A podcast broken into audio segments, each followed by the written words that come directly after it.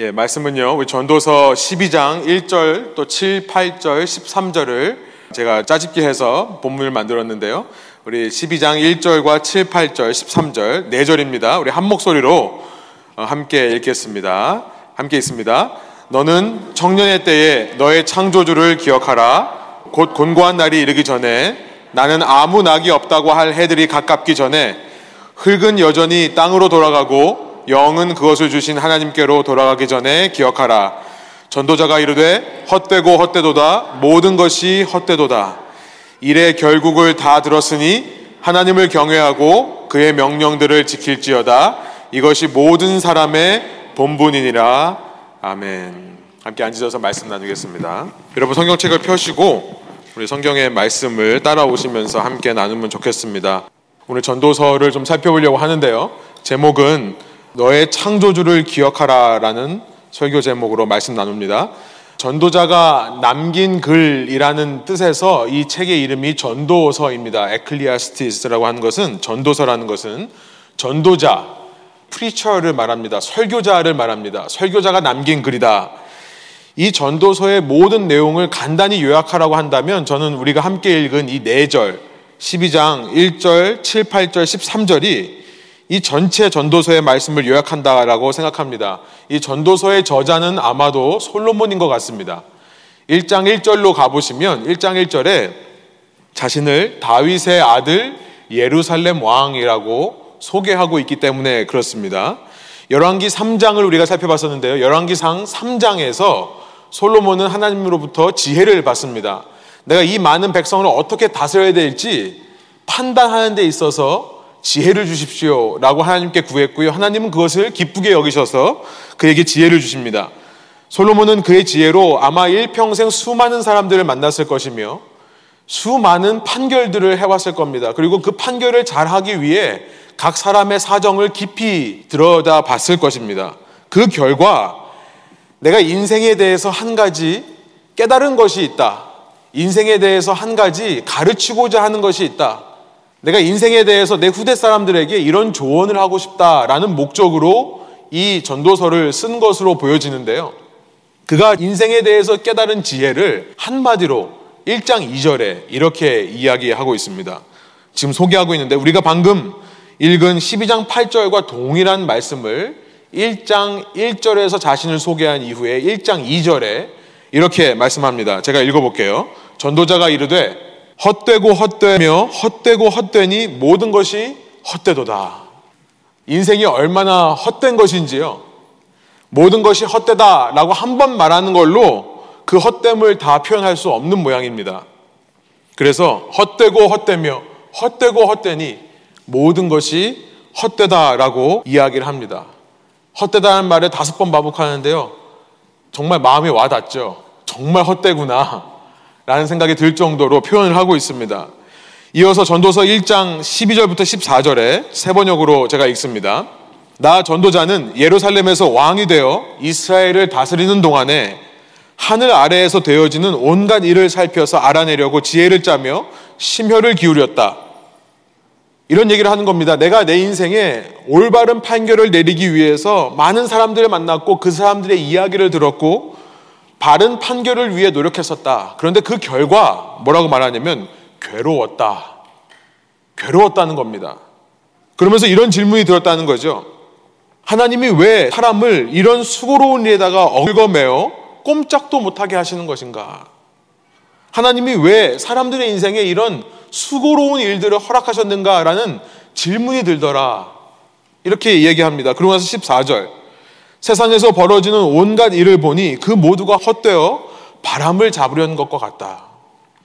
내가 내린 결론은 인생의 모든 일은 바람을 잡으려는 듯이 헛되고 헛되며 헛되고 헛되니 모든 것이 헛되다라고 이야기를 하는 것입니다. 여러분, 하나님의 말씀인 성경에 이런 기록이 있다는 것이 놀랍지 않으십니까? 별로 안 놀라우신가요? 하나님의 말씀인 성경. 아직 우리 가운데 믿음이 없는 분들은요, 성경에는 늘 좋고 아름다운 이야기만 나올 것이다 라고 생각하기 마련입니다. 성경은 뜬구름 잡는 이야기처럼 우리 인생과는 동떨어진 이상적이기만 하고 비현실적인 것이 성경의 말씀이 아니냐라고 생각하는 분이 있다면 전도서를 읽어보기를 추천합니다. 아니면 제 설교를 오늘 잘 듣기를 추천합니다. 성경은요, 하나님의 말씀은 물론 현실적인 이야기만 하는 것은 아닙니다. 프랙티컬한 이야기로만 가득 찬 것이 하나님의 말씀은 아니에요. 하나님은 늘 우리에게 어떤 이상, 현실을 넘어선 어떤 가치를 제시하는 것으로 보입니다. 이 눈에 보이는 현실이 전부가 아니기 때문에 그렇습니다. 하나님의 말씀을 전하면서 단지 practical한 advice, practical advice나 어떤 현실적인 교훈, 조언들만을 한다면 그것은 하나님 말씀을 잘못 이해하는 것입니다. 그러나 그렇다고 해서 하나님의 말씀은 비현실적이지도 않아요. impractical 하지도 않습니다. practical 하지도 않지만 impractical 하지도 않는 것입니다. 현실과 아무 상관없는 말씀을 담은 것이 아니라는 말씀이에요. 성경은 특별히 전도서는 하늘 아래 살아가는 우리 인생들의 답답함, 그 인생들의 어려움과 고통을 정확하게 이해하고 있습니다. 그러면서 우리가 느끼는 그 답답함, 그 인생의 어려움과 고통들을 모두 수용하는 책이 하나님의 말씀인 성경이에요. 모두 받아들인다는 것입니다. 그러면서 우리에게 이런 위로를 준다고 저는 믿습니다. 우리가 살면서 느끼고 부딪히는 인생의 이 모든 어려움과 고통들, 답답함의 문제들은 우리만의 착각이 아니라는 사실을 알려주신다고 저는 믿어요. 내가 느끼는 인생의 절망들과 허망함이 단지 나 혼자만 느끼는 불행이 아니라는 것을 하나님의 말씀이 말씀하신다는 겁니다. 여러분 이것이 위로가 되지 않으십니까? 목회자로서 제가 많은 사람들과 이야기를 나눕니다. 많은 사람들 만나서 그들의 생각을 듣습니다. 제가 그러면서 느끼는 것은 뭐냐면 어쩌면 우리가 가장 두려워하는 것은 외로움이 아닐까라는 생각이 들어요. 외로움이 아닐까. 실은 내 앞에 닥쳐오는 이 어려움 그 자체가 우리에게 문제가 되는 것은 아닙니다. 고난 자체가 두려움을 주지는 않아요. 사람은요, 이야기를 해보면 고난이 있으면 이것을 어떻게 해서든지 이겨내려고 하는, 이것을 어떻게든지 넘어가 보려고 하는 마음이 누구에게나 있다는 것을 알게 됩니다. 대화를 통해 그것이 느껴져요. 우리 손에 가시가 박히면 아무도 그냥 가만두지 않죠. 바로 어떻게 해서든지 그 가시를 빼내려는 것처럼 사람들 속에 있는 고유의 생명력은 문제 앞에서 이 문제를 해결하려는 마음이 있다는 겁니다. 그런데 그 고난을 나만 당한다고 생각할 때 두려움이 몰려와요. 이 고난은 나만 당하는 거다라고 생각할 때 절망감이 몰려옵니다. 그리고 그 두려움과 절망감이 있을 때에 무기력해져요. 시애틀의 지금 이런 날씨 속에서 우울해지는 겁니다. 고난 자체가 사실 그렇게 우리를 우울하게 하는 것이 아니라 우리의 마음 속에 나만 이런 고난을 당하는 게 아닌가라는 생각이 들 때, 외로움의 문제가 그렇다는 거죠. 내 인생에 계획하는 것마다 실패를 합니다. 그 자체가 두려움이 아니라 나는 그런 삶을 살고 있는데 다른 사람은 계획하는 대로 잘 사는 것 같은 느낌이 들 때, 그때 우리 속에 두려움이 몰려온다는 거죠. 그때 우리 속에 절망감이 몰려와서 우리로 하여금 무기력하게 하고 우울하게 한다는 것입니다. 그런 우리에게 있어서 전도서의 이 말씀은 얼마나 위로가 되는지요. 전도자와 같이 솔로몬입니다. 전도자와 같이 인생에서 모든 누릴 것을 다 누려본 사람, 인생의 최고의 위치에 올라가 본 사람, 그조차 인생은 쉽지 않더라. 인생은 고난스럽다라고 하고 헛되다라고 말한다면 내가 당하는 고난, 내가 당하는 답답함, 이 고통은 나만 겪는 것이 아니라 하늘 아래에 있는 모든 사람들이 동일하게 겪는 것이기 때문에 우리에게 위로의 메시지가 될 수 있는 것입니다. 그런데 과연 그것만으로 우리가 위로를 삼을 수 있을까요? 좀 이따가 그것을 좀 살펴보도록 하겠습니다. 이 전도서의 말씀을 읽다 보면 이 전도자라는 사람은 솔로몬입니다. 전도자라는 사람은 인생이 우리들에게 몇 가지 메시지를 던져주는데 그 메시지를 크게 보면 세 가지로 이렇게 요약할 수 있을 것 같습니다. 먼저 그것을 여러분과 함께 나누고 싶습니다. 가장 먼저 전도자는요, 인생이 우리에게 던져주는 메시지 첫 번째는 뭐냐면, 인생은 누구에게나 누구에게나 인생은 피곤하더라 라는 사실이에요. 피곤하더라. 여러분 피곤하십니까? 지금 좀 피곤하셔서 눈이 좀 감기세요? 이 전도서의 말씀에 귀를 기울여 보시기를 소원합니다. 전도서 1장 그렇게 나는 예루살렘 왕이다라고 소개한 다음에 인생은 헛되고 헛되니 헛되고 헛되니 모든 것이 헛되다 다섯 번 헛된다는 것을 말한 이후에 3절에 이 전도자가 이렇게 얘기를 합니다. 전도서 1장 3절부터 8절입니다. 제가 한번 읽어볼게요. 해 아래에서 수고하는 모든 수고가 사람에게 무엇이 유익한가? 한 세대는 가고 한 세대는 오되 땅은 영원히 있도다. 해는 뜨고 해는 지되 그 떴던 곳으로 빨리 돌아가고 바람은 남으로 불다가 북으로 돌아가며 이리 돌며 저리 돌아 바람은 그 불던 곳으로 돌아가고 모든 강물은 다 바다로 흐르되 바다를 채우지 못하며 강물은 어느 곳으로 흐르든지 그리로 연하여 흐르느니라. 우리 8절 한번 같이 읽어볼까요? 모든 만물이 피곤하다는 것을 사람이 말로 다 말할 수는 없나니 눈은 보아도 족함이 없고 귀는 들어도 가득 차지 아니하도다.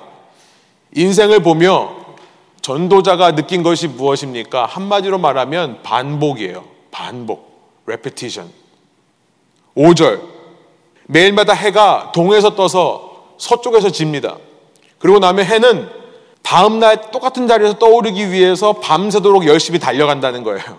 그 장소로. 그 당시 고대 사람들이 이 우주를 이해했던 사상이 그대로 드러나죠. 그 일이 반복되더라라는 겁니다. 매일같이 해가 저렇게 열심히 뛰어다니는 일이 반복되더라. 6절에 보니까 바람도 마찬가지다. 7절에 보니까 강물도 마찬가지다. 매일 열심히 달려가는데 뭐 달라지는 게 없는 것 같다. 우리의 인생도 마찬가지라고 4절이 얘기하고 있죠. 한 세대가 왔다가 한 세대가 가는데 세상은, 이 땅은 그냥 그대로 있다. 뭐 달라지는 게 있느냐? 여러분, 우리의 모습과 너무나 동감되는 모습이 아닙니까? 오늘은 주일, 일요일, 한 주의 시작입니다. 이 주일날 이렇게 모여서 우리가 예배 드리고 나서 내일부터 월요일 시작되면요. 어느샌가 다시 주일이 돼서 이 자리에 와서 앉아 있습니다. 이런 삶이 계속해서 다람쥐 쳇바퀴 돌듯이 반복되는 우리의 삶. 여러분 그 삶 속에서 우리는 생각합니다.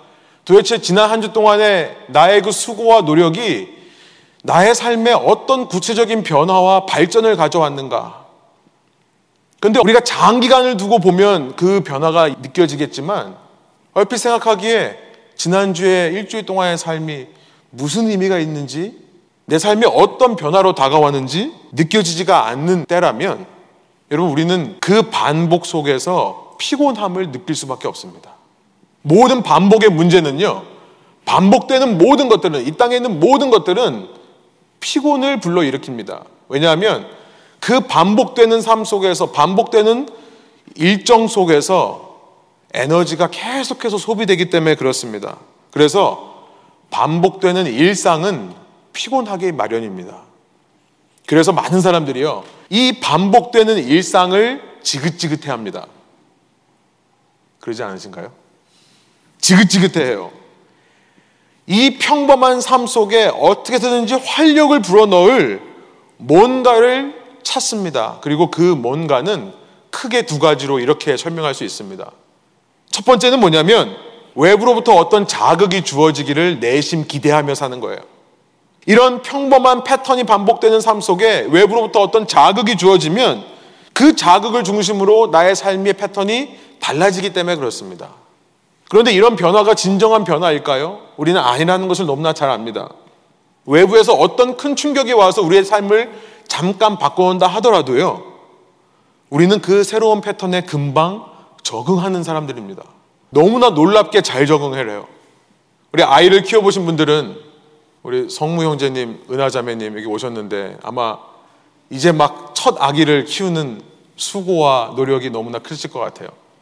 근데 아이를 키우면서 부부 둘만 있던 삶에 갑자기 불쑥하고 찾아오신 손님이 처음엔 너무나 적응되지 않죠. 그런데 좀만 아이를 키워보면 어떻습니까? 아이가 없던 시절이 상상이 안 돼요.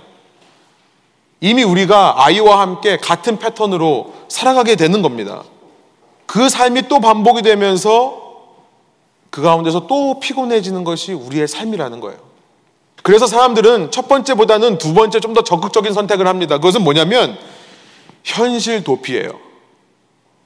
밖에서 충격이 오길 기다리기 전에 내가 바깥으로 나가는 겁니다.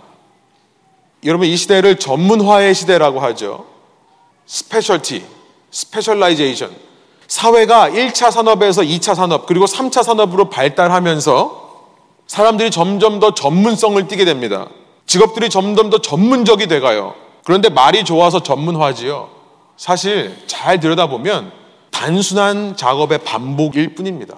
1차 산업 때 한 사람이 담당했던 일은 여러 가지 다양한 일들이 있었어요. 근데 이 3차 산업, 이때는 한 가지 단순 작업만 열심히 하면 되는 거죠. 그리고 4차 산업, 이제 그 단순 작업을 기계가 뺏어간다는 거죠.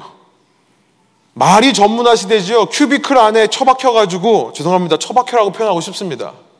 큐비클 안에 처박혀서 전문화된, 아니 단순화된 작업을 무한 반복하는 것이 오늘날 소위 이 땅에서 말하는 하이텍 잡이라는 거예요. 단순한 내 비즈니스 공간 거기에 처박혀서 죄송합니다. 처박혀라고 말하면 안 되는데 그죠?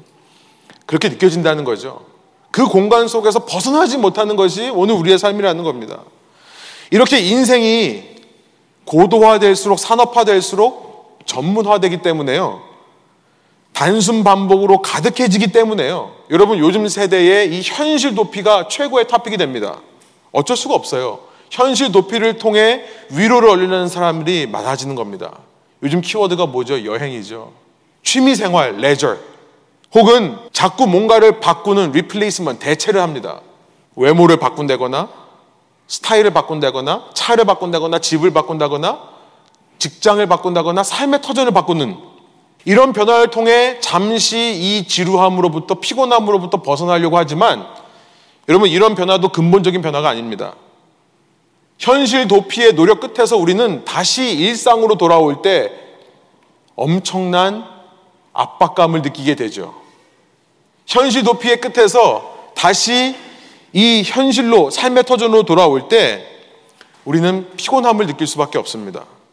그냥 돌아오는 게 아니라 그만큼 내 일상의 삶이 밀려 있다라고 하는 정신적인 스트레스와 압박감을 가지고 돌아오기 때문에요. 똑같은 에너지 레벨로 지난번에는 100번의 반복을 소화할 수 있었다면 이제는 100번보다 못한 숫자의 반복을 소화할 수 있는 금방 또 지루해진 그래서 금방 또 다른 현실 도피의 방법을 찾아야 되는 이런 삶이 반복되는 것이 여러분 이 도시에 있는 도시의 삶입니다, 지금. 외부의 변화를 주는 것이 외모를 바꾸거나 차를 바꾸거나 직장을 바꾸거나 집을 바꾸거나 하는 것이 근본적인 변화가 아니라는 것입니다.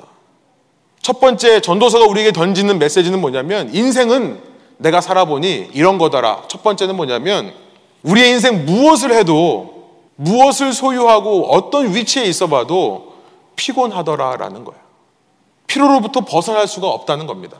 두 번째, 인생이 우리에게 던져주는 메시지는 뭐냐면 누구에게나 인생은 만족이 없더라 라는 메시지를 전도서가 던집니다.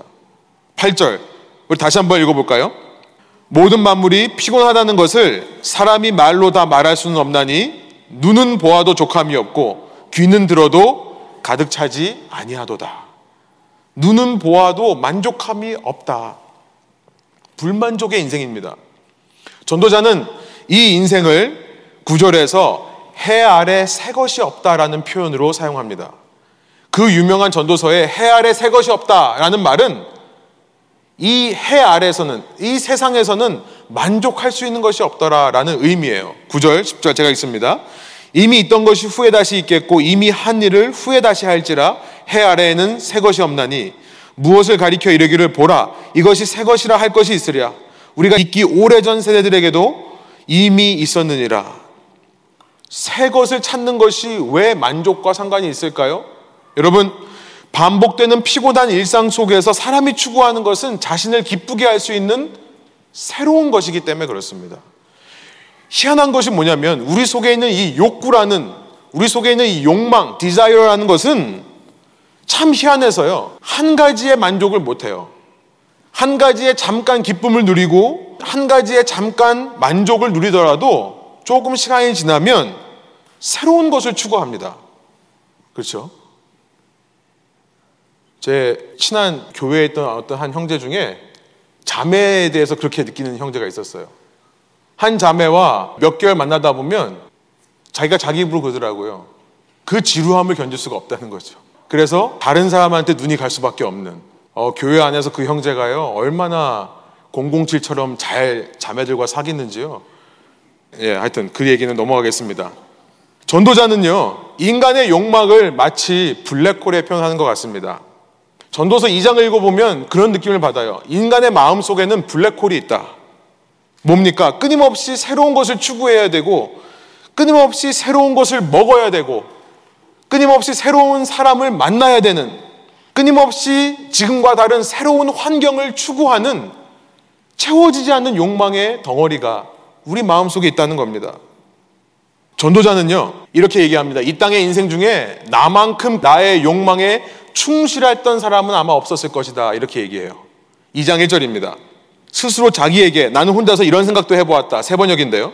내가 시험 삼아 너를 즐겁게 할 것이니 너는 내 마음껏 즐겨라. 자기가 자기 자신한테 하는 얘기예요. 그러나 이것도 헛된 일이다. 이렇게 시작해요. 그러고 나서 2장에 보면 3절에 가장 먼저 이 사람이 한 일은 뭐냐면 술로 자신을 한번 즐겁게 해본 거예요. 술로 자신을 즐겁게 했는데요. 더 새로운 자극을 필요하는 거죠. 어느 한 자극에 적응이 되면 그보다 좀 더 마시고 좀 더 마시고 좀 더 마시는 2장 4절에는 이런 얘기를 해요. 나는 큰 일들도 해봤다. 큰 사업을 벌여봤다. 그 사업을 통해 어떤 성취감을 느꼈겠죠. 그가 예를 드는 것은 궁전을 짓는 겁니다. 나는 궁전도 지어봤고 포도원들도 지어봤다. 그런데 더 큰 걸 지어야 만족이 되더라. 소유로 말하면 말할 것도 없다. 7절. 나는 남종, 여종들도 엄청나게 많이 모아봤다. 나는 소와 양과 같은 가축대도 많이 모아봤다. 근데 점점 더 많이를 요구하더라. 8절에 보면요. 나는 은과 금도 보물도 모아봤으며 그리고 지난 시간 말씀드린 것처럼 처첩도 많이 거느려 봤다라고 얘기하는데 그 전에요. 놀라운 얘기를 합니다. 나는 연예인들도 거느려 봤다. 남녀 가수들도 거스려 거느려 봤다고 세 번역이 번역하고 있습니다. 그리고 남자들이 좋아하는 처첩도 우리 지난 시간에 얘기했지만 천명이 되는 처첩도 거느려 봤다. 그리고 구절에는 더 나아가서 나는 최고의 권력도 누려봤다. 여러분 솔로몬이 이 기록을 남긴 목적이 무엇일까요? 솔로몬이 왜 이런 기록을 남겼을까요? 우리로 하여금 솔로몬 부럽다. 사실 교회니까 부러우면 안 된다고 생각하시는 거 아니에요? 우리로 하여금 부럽 게 느끼도록 하기 위해 이런 목적을 남긴 게 아니죠. 10절과 11절에 나와 있습니다. 전도서 2장 10절과 11절이에요. 원하던 것을 나는 다 얻었다. 누리고 싶은 낙은 무엇이든 삼가지 않았다. 나는 하는 일마다 다 자랑스러웠다. 이것은 내가 수고하여 얻은 나의 몫인 셈이었다. 그러나 이렇게 얘기합니다. 내 손으로 성취한 모든 일과 이루려고 애쓴 나의 수고를 돌이켜 보니 참으로 세상 모든 것이 헛되고 바람을 잡으려는 것과 같고 그리고 해 아래에서라는 번역이 빠져 있는데요. 해 아래에서 아무런 보람도 없는 것이었다. 나는 그렇게 많은 욕심을 가지고 그 욕심을 충족시키기 위해 여러 노력을 했지만 해 아래 새 것이 없더라. 이 마음 속에 있는 블랙홀은 채워지지 않더라. 인생에 대해 던지는 메시지 두 번째는 불만족이라는 겁니다. 여러분 이제 이쯤 되면 우리는 위로를 받다가요. 아, 나만 그 생각한 게 아니구나 하다가 아마 문제 의식을 느낄 겁니다. 세 번째, 인생이 우리에게 던져주는 메시지는 뭐냐면 인생은 불공평하더라라는 거예요. unfair, unrighteous, unjust. 부정의의 문제입니다. 전도서 3장 16절에 이런 말씀이 있습니다. 3장으로 가보면요. 3장 16절. 나는 세상에서 해 아래에서라는 번역을 세상에서라고 세 번역은 번역했습니다. 그 해 아래에서 또 다른 것을 보았다. 재판하는 곳에 악이 있고 공의가 있어야 할 곳에 악이 있다. 이후 18절, 19절을 보면 전도자는 이렇게 말합니다. 인생을 사는 거 보니까 짐승이 사는 것 같다. 무슨 말입니까? 동물의 왕국인 겁니다. 약육 강식의 논리. 어떻게 해서든지 생존 경쟁에서 살아남아야 되는 힘을 키우기 위해 사람들이 노력하는 모습. 그런데 19절에 가보면 그렇게 노력하지만 결국 죽음이라는 관문을 넘지 못하고 전부 다 죽어버리더라. 사람이나 짐승이나 똑같더라.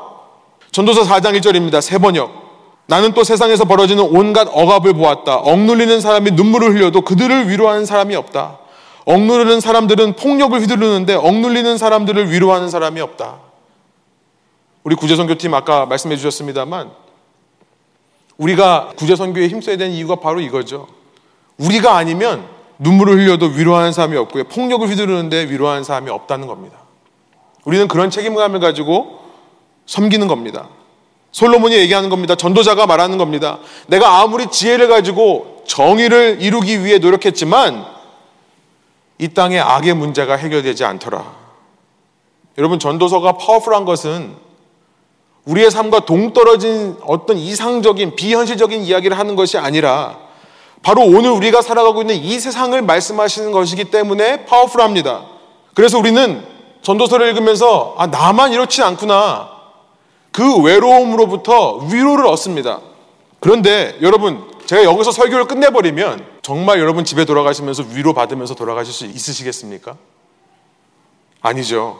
어둡고 침침하고 답답한 이야기만 하고 돌아가라 그러면 힘들어 하실 거예요. 그죠? 제가 여기서 설교를 끝낼 수 있지만 여러분의 요청에 의해서 설교를 계속하겠습니다. 지금까지 반 왔습니다. 나머지 반은 좀 더 빨리 끝내도록 하겠습니다. 전도자는요, 설교자는 그러나 이것이 세상의 진정한 모습이긴 하지만 그 속에서 우리는 세상을 넘어선 진리를 발견해야 된다는 것을 말씀해요. 성경이 말하는 메시지는 현실적인 것이 아니라고 했습니다. 그렇다고 비현실적인 것도 아닙니다. 저는 초현실적인 거다라고 말하고 싶어요. 초현실적인 것. 그것을 붙잡아야 된다. 그런데 그 초현실이란 우리의 현실과 동시에 맞닿아 있는 그 진리입니다. 세상을 초월해 있지만 한편으로는 세상을 맞닿아 있는 저는 이렇게 표현하고 싶어요. life penetrating 삶을 뚫고 들어오는 진리다라고 표현하고 싶어요. 그것이 하나님의 말씀인데요. 전도자가 제시하는 그 진리가 무엇입니까? 한마디로 말해서 이 책의 마지막에서 이런 이야기를 계속 반복하다가 마지막 12장 1절 우리가 읽은 하나님 말씀에서 초현실적인 진리지만 우리의 삶과 맞닿아 있는 진리 그것을 한마디로 창조주 하나님을 기억하라 라는 말씀으로 전합니다. 다시 한번 1절, 7절 다시 한번 한 목소리로 읽어보겠습니다. 너는 청년의 때에 너의 창조주를 기억하라. 곧 곤고한 날이 이르기 전에 나는 아무 낙이 없다고 할 해들이 가깝기 전에 흙은 여전히 땅으로 돌아가고 영은 그것을 주신 하나님께로 돌아가기 전에 기억하라 이렇게 돼 있어요. 청년의 때라고 되어 있습니다. 1절. 아 그러니까 이것은 젊은이들만 들어야 되는 말씀 아니죠. 청년의 때라고 되어 있는 그 정의가 definition이 뒤에 있습니다. 어느 때가 청년의 때인가? 나와 있어요. 1절 보여주시면 아무 낙이 없다고 할 해들이 가깝기 전에 바로 그때가 청년의 때입니다. 여러분, 여러분의 인생이 완전히 포기되고 이제 절망되어서 아 그래 인생은 그렇게 피곤한 거야. 인생은 그렇게 만족이 없어. 인생은 그렇게 악일 뿐이야. 여러분이 만일 여러분의 인생에 대해서 그렇게 깔끔하게 포기하셨다면 여러분은 청년의 때가 아닌 겁니다. 다르게 말하면 여러분 오늘 이 자리에 나오실 때 이 세상에 피곤한 일이 있고 이 세상에 불만족스러운 일이 있고 이 세상 가운데 악이 있지만 그래도 내가 하나님 안에서 어떤 소망을 얻고 싶다는 마음에 나오셨다면 여러분이 청년의 때라는 겁니다. 그때 기억해야 된다라고 말씀을 해요. 누구를 기억합니까? 하나님을 기억하라고 말씀을 해요. 그런데 여기서 근본적인 문제가 있습니다. 전도서가 이 초월적인, 초현실적인 진리, 우리의 삶과 맞닿아 있는 진리를 말해주지만 이걸 들어도 사람들이 받아들이지 못하고 이해하지 못하는 문제가 있어요. 그것은 뭐냐면 기억하려면 만난 경험이 있어야 되잖아요. 그런데 만난 경험 자체가 없는 존재를 어떻게 기억하냐는 문제가 있는 겁니다. 어떻게 하나님을 알 수 있습니까? 라는 질문이 나올 수밖에 없는 거예요. 그래서 예수님께서 이 땅에 오셨어야만 했습니다. 그래서 그 하나님이 자기 자신을 알려주시려고 만나게 해주시려고 이 땅에 오신 겁니다. 요한복음 1장 18절만 시간 관계상 읽겠습니다. 세 번역입니다. 일찍이 하나님을 본 사람은 아무도 없다. 여러분, 사도 요한의 이 말씀에 우리는 놀랄 수밖에 없습니다. 지금 무슨 말을 하는 겁니까? 세례 요한이라는 사람이 오기 이전에는 하나님을 알던 사람이 아무도 없다라고 선포하는 거예요. 어떻게 사도 요한이 그렇게 말할 수 있습니까? 어떻게 감히 그렇게 얘기합니까? 우리 이스라엘 민족에게 어떻게 그렇게 얘기합니까? 우리 이스라엘 민족은 하나님께서 주신 율법을 가지고 그걸 정말 연구하면서 그걸 지키기 위해 지금까지 노력하며 살아왔는데 어떻게 세례 요한 이전에는 하나님을 본 사람이 아무도 없다라고 얘기를 합니까? 그런데요, 여러분 우리는 아이들을 기르면서 부모로서 느끼는 한 가지만 생각해도 그 이유를 알게 됩니다. 저는 이런 생각이 들었어요.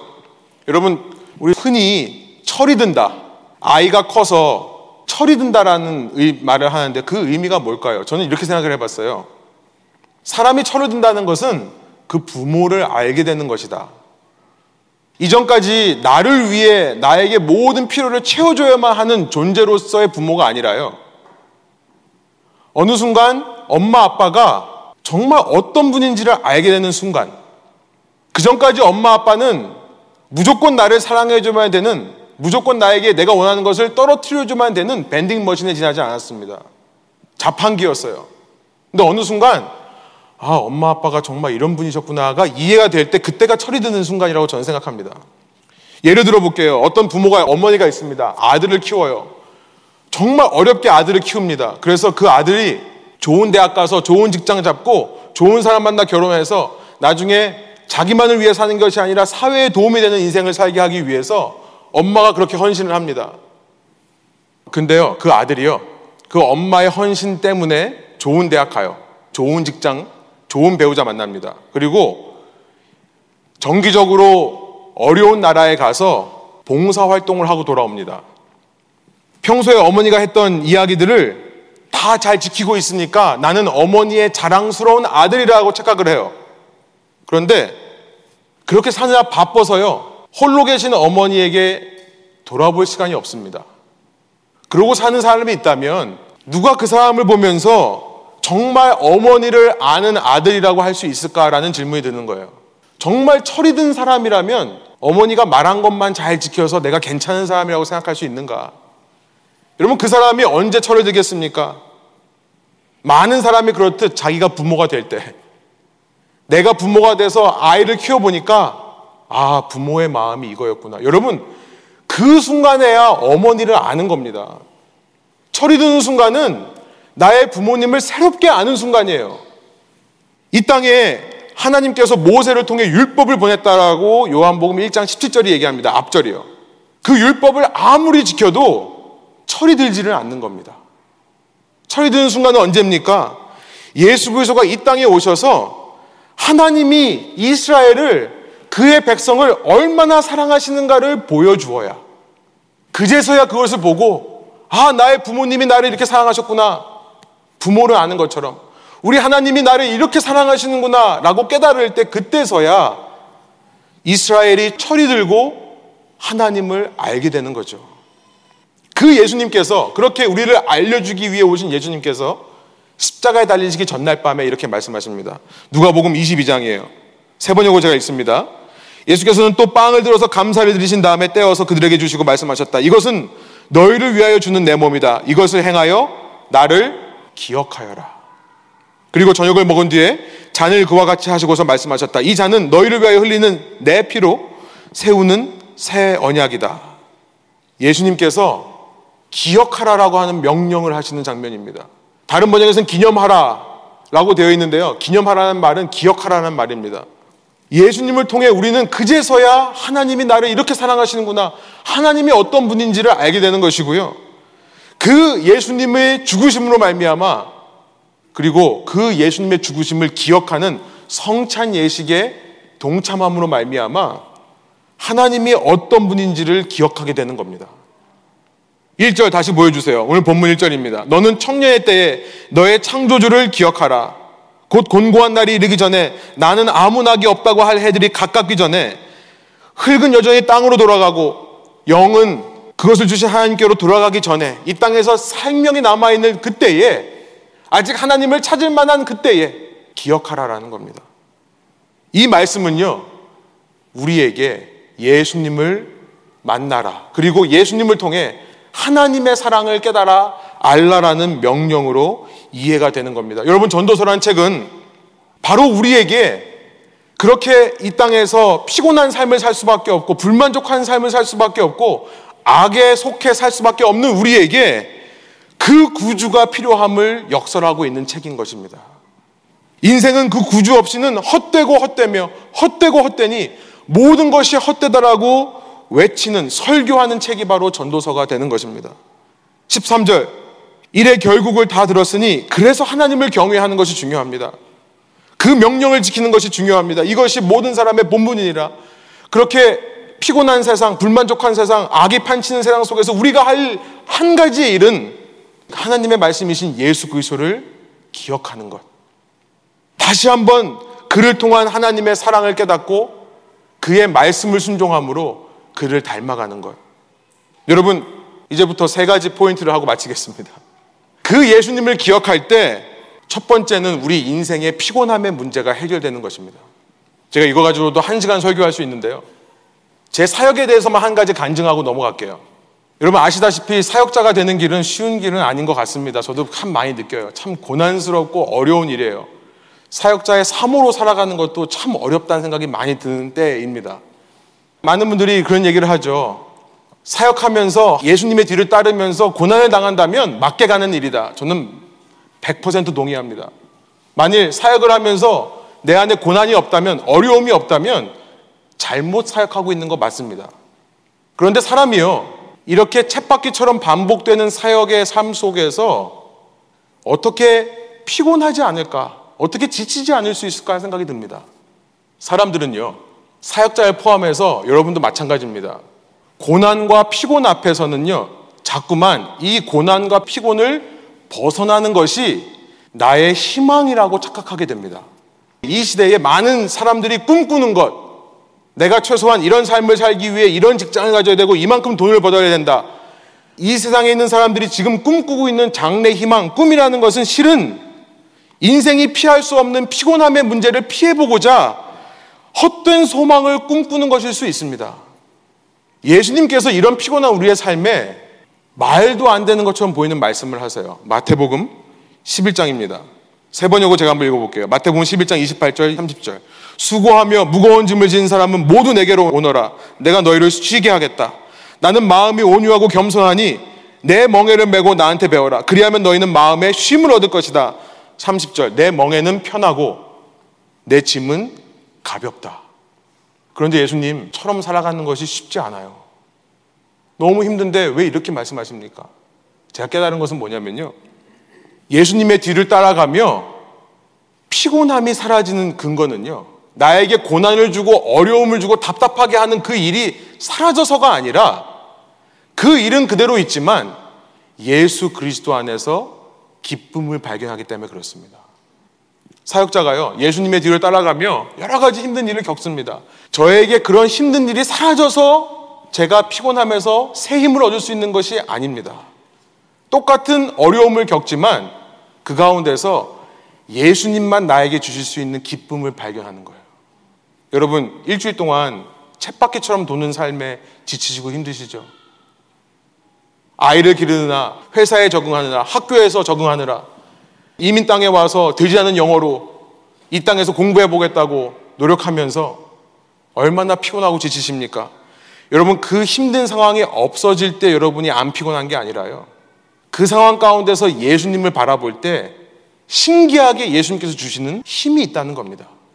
시간 없어 읽지 않겠습니다만 이사야서 40장을 읽어보십시오.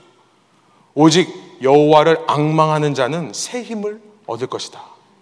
두 번째 예수 그리스도를 기억할 때 예수님을 떠올릴 때 자꾸만 이 땅의 유혹 속에서 잊어버리기 쉬운 예수님을 기억해낼 때 불만족의 문제가 해결됩니다. 그는 창조주이기 때문에 그래요. 우리 안에 있는 이 블랙홀을 채울 수 있는 유일한 방법 그것은 뭐냐면 무엇을 넣든지 그 블랙홀보다 더 큰 존재를 넣으면 됩니다. 여러분 기독교는 마음을 비우는 종교가 아닙니다. 기독교는 마음 속에서 집착과 이 욕망을 뺏어내려고 하는 덜어내려고 하는 종교가 아니에요. 마음을 비우는 종교가 아니라 마음을 채우는 종교인 줄로 믿습니다. 채우되 참된 것으로 채우는 겁니다. 채우되 나의 이 블랙홀을 이 갈증을 해결할 수 있는 것으로 채우는 겁니다. 시간 없어 넘어가지만 사마리아 여인 요한복음 4장에 예수님께서 말씀하십니다. 4장 13절 14절이에요. 예수께서 말씀하셨다. 이 물을 마시는 사람은 다시 목마를 것이다. 이 땅에서 무엇을 추구하든 그것은 여러분을 불만족하게 할 겁니다. 확실합니다. 그것이 어떤 선한 것이든 어떤 하이 콜링이든 그러나 14절 내가 주는 물을 마시는 사람은 영원히 목마르지 아니할 것이다. 여러분 소원하는 게 있습니다. 우리가 정말 이 말씀을 믿었으면 좋겠어요. 우리 인생의 목마름의 문제, 이 불만족의 문제를 다른 것으로 해결하지 않고 예수님만으로 해결하는 결단이 우리 가운데 있었으면 좋겠습니다. 영원히 목마르지 아니할 것이다. 토 달지 말고요. 아 그런데 주님 하지 마시고요. 이 주님의 음성에 귀 기울이시는 저와 여러분 되기를 원합니다. 마지막 세 번째로 예수 그리스도를 기억할 때 악의 문제가 해결됩니다. 어떻게 해요? 이것은 prosperity gospel을 말하는 게 아닙니다. 기복 신앙을 말하는 게 아닙니다. 예수 믿으면 모든 문제가 다 해결된다. 예수 믿으면 시험 잘 보고 좋은 성적을 거두게 된다. 이런 얘기를 하는 것이 아닙니다. 예수님을 잘 기억하고 들여다보면요. 놀라운 사실을 발견합니다. 예수님이 이 땅에 오셔서 당하신 삶을 보면요. 그는 악의 문제에 져서 죽음으로 이 땅의 삶을 마치십니다. 그러나 죽는 것이 사는 것이라는 것을 보여주세요. 그의 징계를 받음을 통해 모든 것이 다 끝났다고 생각했던 제자들에게 새로운 희망의 빛이 보입니다. 그가 징계를 받음을 통해 오늘 우리가 살아나는 놀라운 일들이 일어납니다. 예수님은요, 악의 문제에 져서 패한 것처럼 보이지만 그 고난을 택하심으로 악을 승리하신 분이시기 때문에 그렇습니다. 이것이 예수 그리스도의 십자가를 우리가 기억할 때 떠올릴 때 그 십자가 앞에서 발견하게 되는 복음의 승리라는 거예요. 사도행전 2장 38절 베드로가 이르되 너희가 회개하여 각각 예수 그리스도의 이름으로 세례를 받고 죄 사함을 받으라 그리하면 성령의 선물을 받으리니 여러분에게 성령이라고 하는 놀라운 선물을 주시기 위해 하나님 자신을 선물로 주시기 위해 예수님께서 악의 길을 아무런 말씀 없이 걸어가셨다는 사실을 기억하신다면 여러분이 닥쳐 있는 악의 문제 속에서 여러분이 진정한 승리가 무엇인지를 발견하게 되실 겁니다. 소원하옵기로는 예수님을 기억해내는 저와 여러분 되기를 원합니다. 죽을 힘을 다해 어떻게 보면 목숨을 걸고 우리가 해야 될 일, 우리의 본분, 예수님을 기억하는 겁니다. 예수님을 기억하실 때 피곤한 세상 속에서 새 힘을 얻으시고 불만족스러운 세상 속에서 하늘로부터 부어지는 평안으로 말미암아 만족하시고 악이 판치는 세상 속에서 주님의 방법으로 승리하는 법을 배우게 되시는 저와 여러분 되시기를 소원합니다. 함께 기도하시겠습니다. 하나님 이 시간 저희가 주님의 말씀을 통해 솔로몬 혹은 전도자를 통해 기록된 이 전도서의 말씀을 통해 우리의 인생이 어디로부터 와서 어디로 가는지를 다시 한번 생각하게 해주시니 감사합니다. 이 땅을 바라보면 예수 그리스도라는 구원자 없이는 정말로 모든 것이 피곤합니다. 모든 것이 만족스럽지가 않습니다. 모든 것이 정의가 없어 보입니다. 그러나 이 땅에서 우리가 주님이 원하시는 삶을 산다는 것은 세상을 변화시키는 믿음을 보인다는 것은 그런 모든 문제가 해결되어서가 아니라 그런 모든 문제 가운데서 오직 우리의 눈을 들어 예수 그리스도를 바라볼 때 내 안이 변하고 내 삶이 변하고 그 삶에 변화된 능력이 영향력이 내 주위로 흘러가는 것임을 말씀하시오니 주님 이 시간 우리 모두 예수 그리스도의 십자가 앞에 엎드리게 하여 주옵소서. 그 주님 안에서 새 힘을 얻게 하여 주시고 주님 안에서 지치지 않는 영원한 샘물을 마심으로 만족함을 누리게 하여 주시며 그 주님 안에서 어떤 경우에도 나는 쓰러질 수 없음을 악은 승리할 수 없음을 오직 복음만이 승리할 수 있음을 믿고 우리의 삶의 자리로 돌아가는 저희 한 사람 한 사람 되게 하여 주옵소서 감사드리며 예수 그리스도 이름의 영광을 위하여 기도합니다.